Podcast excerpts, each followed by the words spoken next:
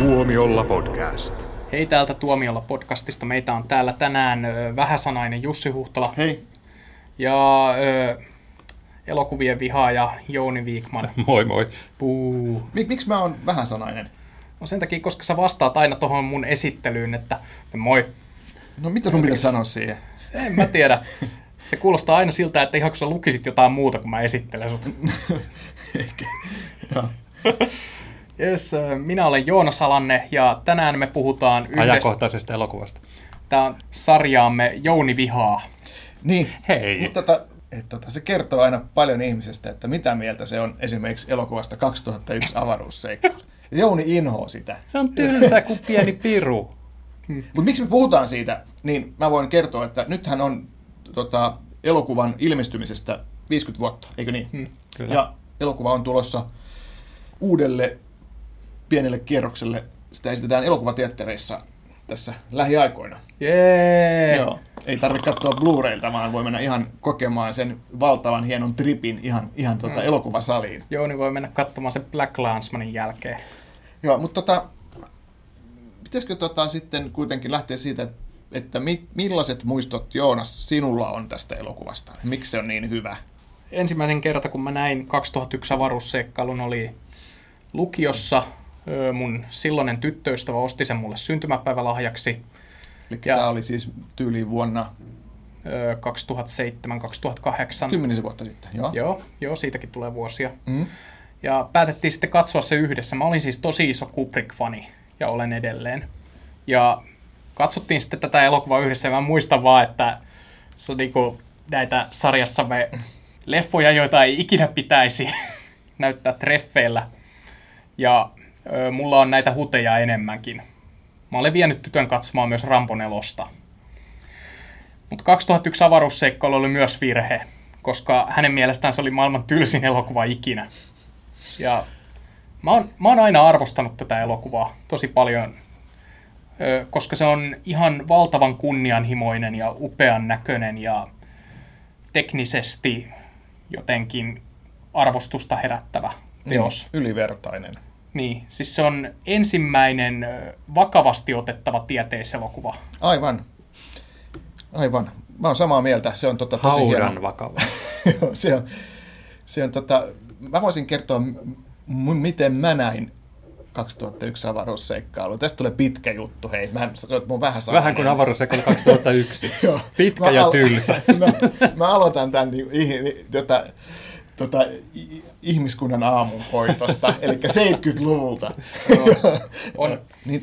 Aloitan ihmiskunnan aamunkoitosta vuodesta, tämä oli ehkä vuodesta 78 tai jotain. Joka tapauksessa olin nähnyt Tähtien sota-leffan, ensimmäinen Tähtien sota-elokuvan elokuvateatterissa, ja se oli mikä se on naurattaa? Mä arvaan, mihin tämä menee. Jatka vaan. Niin, okei. Okay.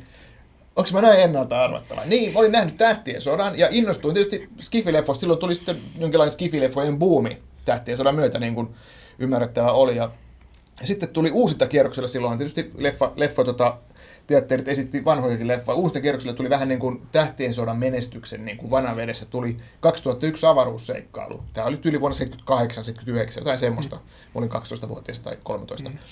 Ja sitten mä ajattelin, että hei, 2001 avaruusseikkailu, tämmöinen leffa tulee. Tämä on joku klassikko. Tämä on varmaan pakko olla yhtä hyvä kuin Tähtien sota. Ja mä menin sillä mielellä katsoa, että tämä on 10 vuotta aikaisemmin tehty Tähtien sota. Tämä on seikkailuelokuva, skifiä.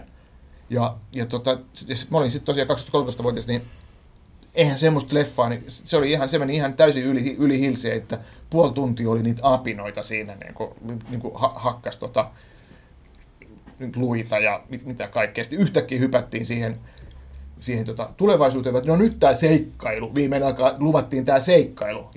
Mutta sitten tulikin tämmöinen LSD-trippiä muistuttava kokemus ja se eka katsominen oli mulla täysin, että olipa todella outo elokuva ja Mä ajattelin varmaan niin kuin se oli niin kuin Jouni nyt nykyään, silloin 12-vuotiaana, että tämä on todella pitkä ja käsittämätön elokuva, josta ei niin kuin ymmärrä mitään. Mutta niin. Mut mä oon huomannut sen, että vaikka tämä on monilla semmoinen yhdistävä kokemus, että tämä leffa on ensimmäisellä katselukerralla semmoinen, niin kuin, että olipas tylsä, mitä hemmettiä, mutta siis se on hemmetin mieleenpainuva. Se on mieleenpainuva kyllä mun koska ekan katselukerran jälkeen sä muistat jo niin kuin monia kohtauksia. Kyllä, just niin kuin ne loppupuolen niin kuin ne upeat jaksot ja kaikki. Ja tämä kuuluisa match cut luusta avaruusasemaan. Se tietenkin. Ja se, miten niin kuin uskottavasti se oli tehty. Siis hyvän näköistä oli se niin kuin ne avaruusalusten niin kuin kuvaus ja lavasteet ja kaikki oli tosi hienoa. Joo, jotka toi Kubrickille uran ainoan Oscarin. Niin, erikoistehosteista. Ja tosiaan niin 2013-vuotiaana oli tämä eka kokemus ja sitten kuului yli 10 vuotta aikaa. Ja mä näin jostain sitten divarista niin kun nappasin tuon kirjan, 2001 avaruusseikkailu. Ja siinä vaiheessa mä vielä tiennyt, mutta siinähän meni sitten silleen, että periaatteessa niin se Arthur C. Clarke, joka oli tämä käsikirjoittaja, niin sehän teki sen kirjan niin kuin valmiista leffasta tavallaan, että leffat oli ensin ja kirja sitten. Joka tapauksessa kirja on käsikirjoittajan itsensä kirjoittama tämä tieteisromaani, niin tietysti Skifi-kirjallisuuden mestari Arthur C. Clarke, niin, joka kirjoittaa kirjan. Siinähän selitettiinkin kaikki aika selkeästi. Siinä tulee niin kuin tosi hyvin, kun lukee sen kirjan, niin ei siinä määrätä rautalangasta, mutta kun on lukenut sen kirjan, niin ahaa, tästäkö tässä leffassa olikin kysymys? Ja sitten sen jälkeen samoihin aikoihin leffa tuli sitten telkkariesityksenä. Niin kun, mulla oli just sen kirjan vielä lukenut niin kun, ja tuoreeltaan, niin pääsin katsoa sen. Ja sitten mulla oli se kirja muistissa ja katsoin sen, että tämähän kertoo koko ihmiskunnan historian ja tarinan. Ja käsittämätön. Sitten tuli semmoinen niin kun oivallus, että tämä on maailmankaikkeuden paras elokuva, että tämä kertoo, tässä on kaikki, mitä ihmiskunta tavallaan on kokenut. Ja hieno näkemys tämmöiseen niin kuin skifi-genreen, aivan käsittämättömän hieno oivallus. Toi on jo jännä, että se tavallaan meni niin, että Arthur C. Clarke ja Kubrick tutustui toisiinsa, ja Kubrick halusi tehdä tieteiselokuvan, mutta hän halusi tehdä erilaisen tieteiselokuvan, ja semmoisen, hän oli tosi kunnianhimoinen haaveen niin kuin, että tiivistää siihen elokuvaan ihan kaikki ja käsitellä tätä ihmisten olemassaoloa ja muuta. Ja sitä, mihin me ollaan menossa. Kyllä. Ja he kävi Arthur C. Clarken kanssa läpi paljon muuta materiaalia. He luki kirjoja ja katsoi muita tieteiselokuvia, kun he keräsivät materiaalia tätä leffaa varten ja pitsasivat ideoita keskenään. Ja heillä oli koko ajan tavoitteena se, että tehdään elokuvakäsikirjoitus ja sitten tehdään kirja. Mutta Kubrick halusi, että he tekevät tämän tekstin ensin, sillattiin ajattelematta, kuinka se toteutetaan elokuvassa. Ja sehän johti siihen sitten, että tässä kirjassa on tosi isojakin eroja elokuvaan. Niin on. Et esimerkiksi se, että siinä kirjassa ne menee Saturnukseen.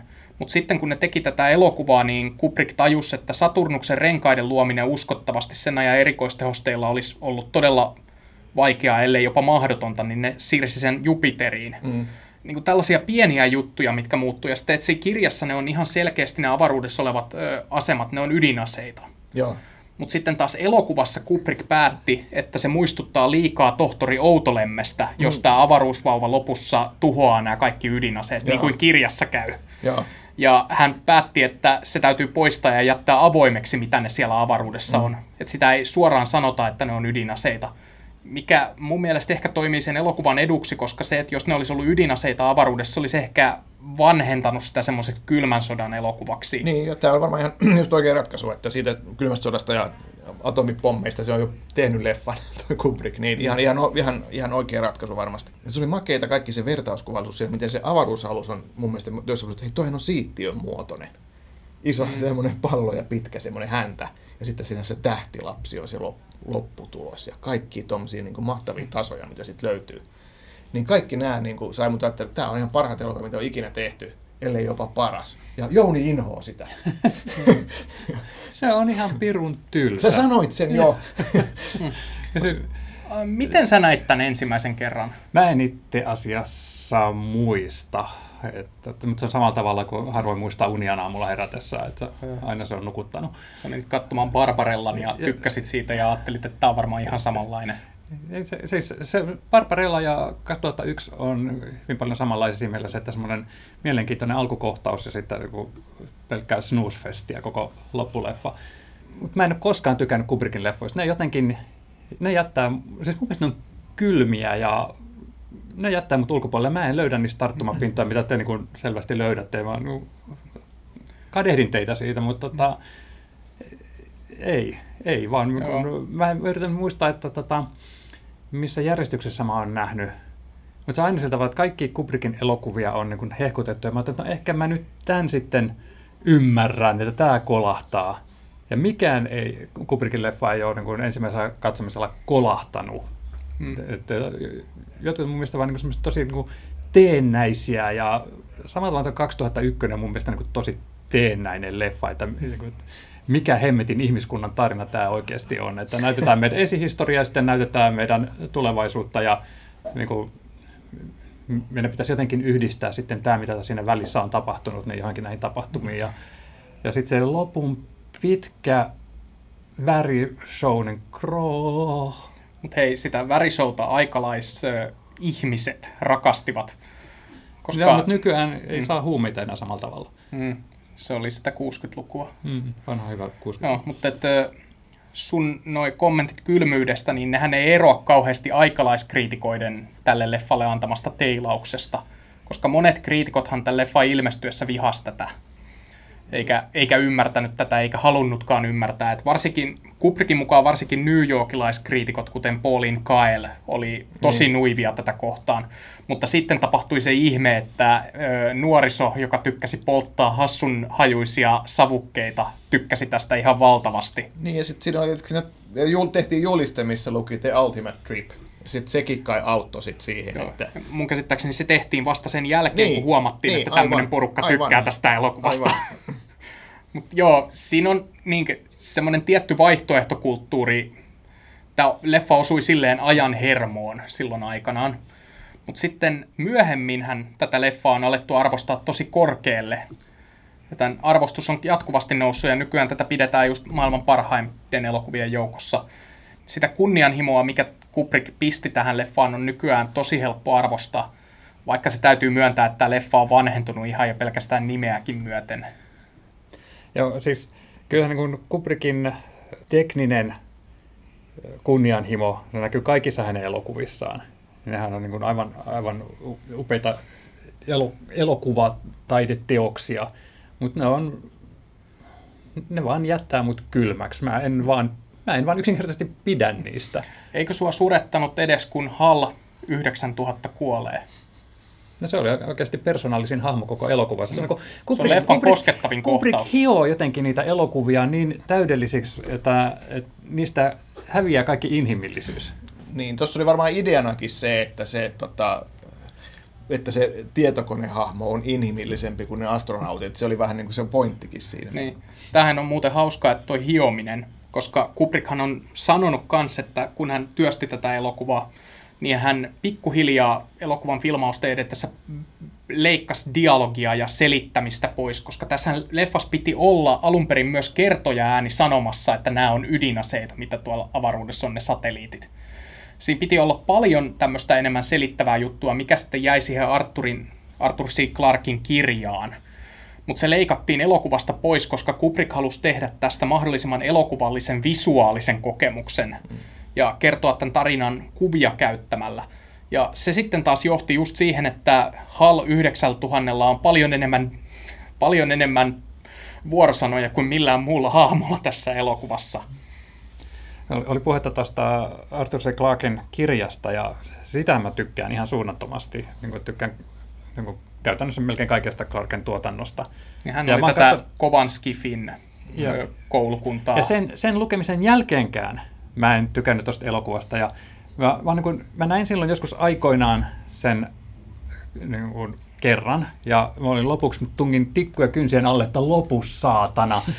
Ja sitten sen jälkeen mä oon niin kun, katson siitä niin palasia, sitten mä niin että ei pysty. Ja sitten joku vuosi sitten, kun se tuli telkkarista, mä että nyt mä sen katson, nyt mä sen ymmärrän, nyt mä sen arvostan, koska oli tämmöisessä asioissa käynyt sillä tavalla, että mä kauheasti, Shining on ihan ok. Mä olin sitä mieltä, että ei se nyt mikään niin kuin hieno tapaus ollut, tai maailman paras kauhuleffa tai mitään tällaista. Ja sitten katsoin sen taas kerran, olen katsonut sen useampaan otteeseen, koska sen pystyy katsomaan toisin kuin 2001. Ja sitten yhtäkkiä vaan, että hitsi, mä en tiedä, onko tämä niin kuin kasvanut ihon alle vai mikä se, että vähän, hitto mä huomaan sen tykkääväni siitä. Ja mä ajattelin, että nyt 2001 sama juttu. Ei helvetti, se on tylsä elokuva. Mutta vaikka sä et pidäkään 2001, niin sä varmaan pystyt myöntämään sen, että se oli elokuvahistoriallisesti, jos ajatellaan vaikka erikoistehosteiden kehitystä, niin tähän oli vähän vallankumouksellinen harppaus eteenpäin. Joo, siis kuten mä sanoin, niin Kubrickin tämä... Koska nämähän oli samoja on ihan upeita pelkästään kuin nämä esihistoriset apinat, miten ne oli tehty aivan loistavasti. Sitten nämä painottomuuden kuvaaminen. Mutta just sillä, että miten siirrytään kuvasta toiseen, mä ajattelin, että onpa tekotaiteellista paskaa, oikeasti tämmöistä niin itse tarkoituksellista äänen ja kuvan kanssa kikkailua. En mä pysty näkemään sillä, että wow, koska mä en ollut huumeissa niin kuin te. Eikä sunkin pitää kokeilla pilvepolttoa joskus. Ehkä mun pitäisi kokeilla selvinpäin joskus. Mutta siis niin, ootteko te muuten nähnyt tämän jatko-osan? No sen mä oon nähnyt, joo. 2010 avaruus, onko se seikkailu jatko vai mikä sen nimi on? Joo, koska se joskus tuli TV:stä ja mä katsoin sen ja olihan se niinku pakko nähdä, mutta että kyllä niinku yksi kerta riitti, että ahaa, tää oli tämmöinen. Joo, mä siis... Tykkäät siitä enemmän? Ei, mä en sano, mutta mulla on käynyt varmasti sama juttu kuin Jusille, että mä oon nähnyt sen telkkariesityksen. Ja täytyy sanoa, että niin paljon kuin mä 2001 inhoankin, niin se on sentään jättänyt muistikuvia. 2010 mä en muista yhtään mitään. Joo, se 2010 oli pari vuotta sitten vielä Netflixin valikoimissa, mä katsoin sen sieltä. No niin. Sehän on siis just semmoinen leffa, että siinä...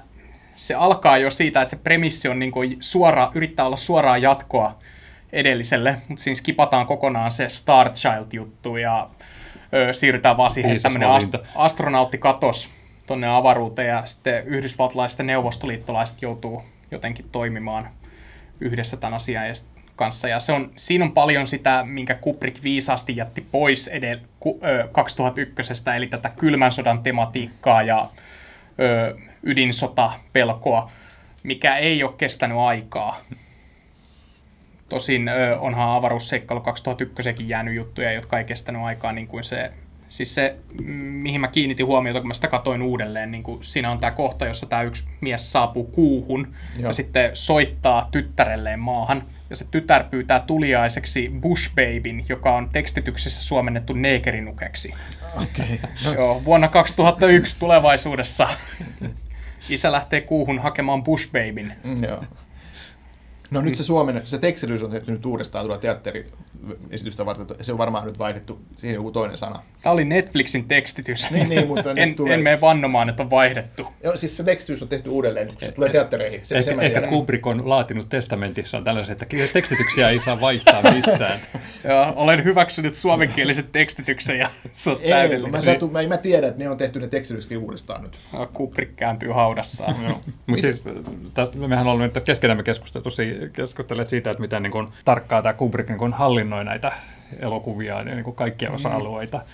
Se on perfektionisti. Niin. Ja, mutta onko näitä, hänen määräsi kaikki nämä 2001 noi lavasteet ja muut tämmöiset tuhottaviksi. Että kun tehtiin 2010, niin niillä oli hirveä duuni, kun ne joutui tavallaan niin kuin rakentamaan kaiken alusta asti uudestaan. Että mä muistan tämä Gerda Lean haastattelu, joka oli niin kuin episodissakin oli, niin hän mainitsi, että siitä leffasta on tavallaan niin kuin yksi ainut kypärä säilynyt, jonka joku varasti sieltä tai jotain. Joo, siis mä oon kuullut, että ne on tosi haluttua tavaraa ne 2001 rekvisiitat, koska niitä ei säästetty yhtään. Joo. Sä voisit jo ruveta keräämään niitä. Heti kun Disney ostaa ne oikein. Mulla on joku hämärä muistikuva, että Kubrick olisi halunnut jollain tavalla säilyttää sen illuusion, koska näähän oli tosi vallankumouksellisia juttuja, niin kuin se painottomuuden kuvaaminen ja kaikki nämä pienoismallit ja muut, mitä tässä käytettiin. Mutta hän ei niitä sitten halunnut säilyttää. Mutta sitten tässähän oli myös se toinen esimerkki, jonka mä taisin kertoa teille jossain toisessa yhteydessä, että kuinka Kubrick oli kiinnostunut kaikesta elokuvan teon osa-alueesta ja muun muassa elokuvamarkkinoinnista.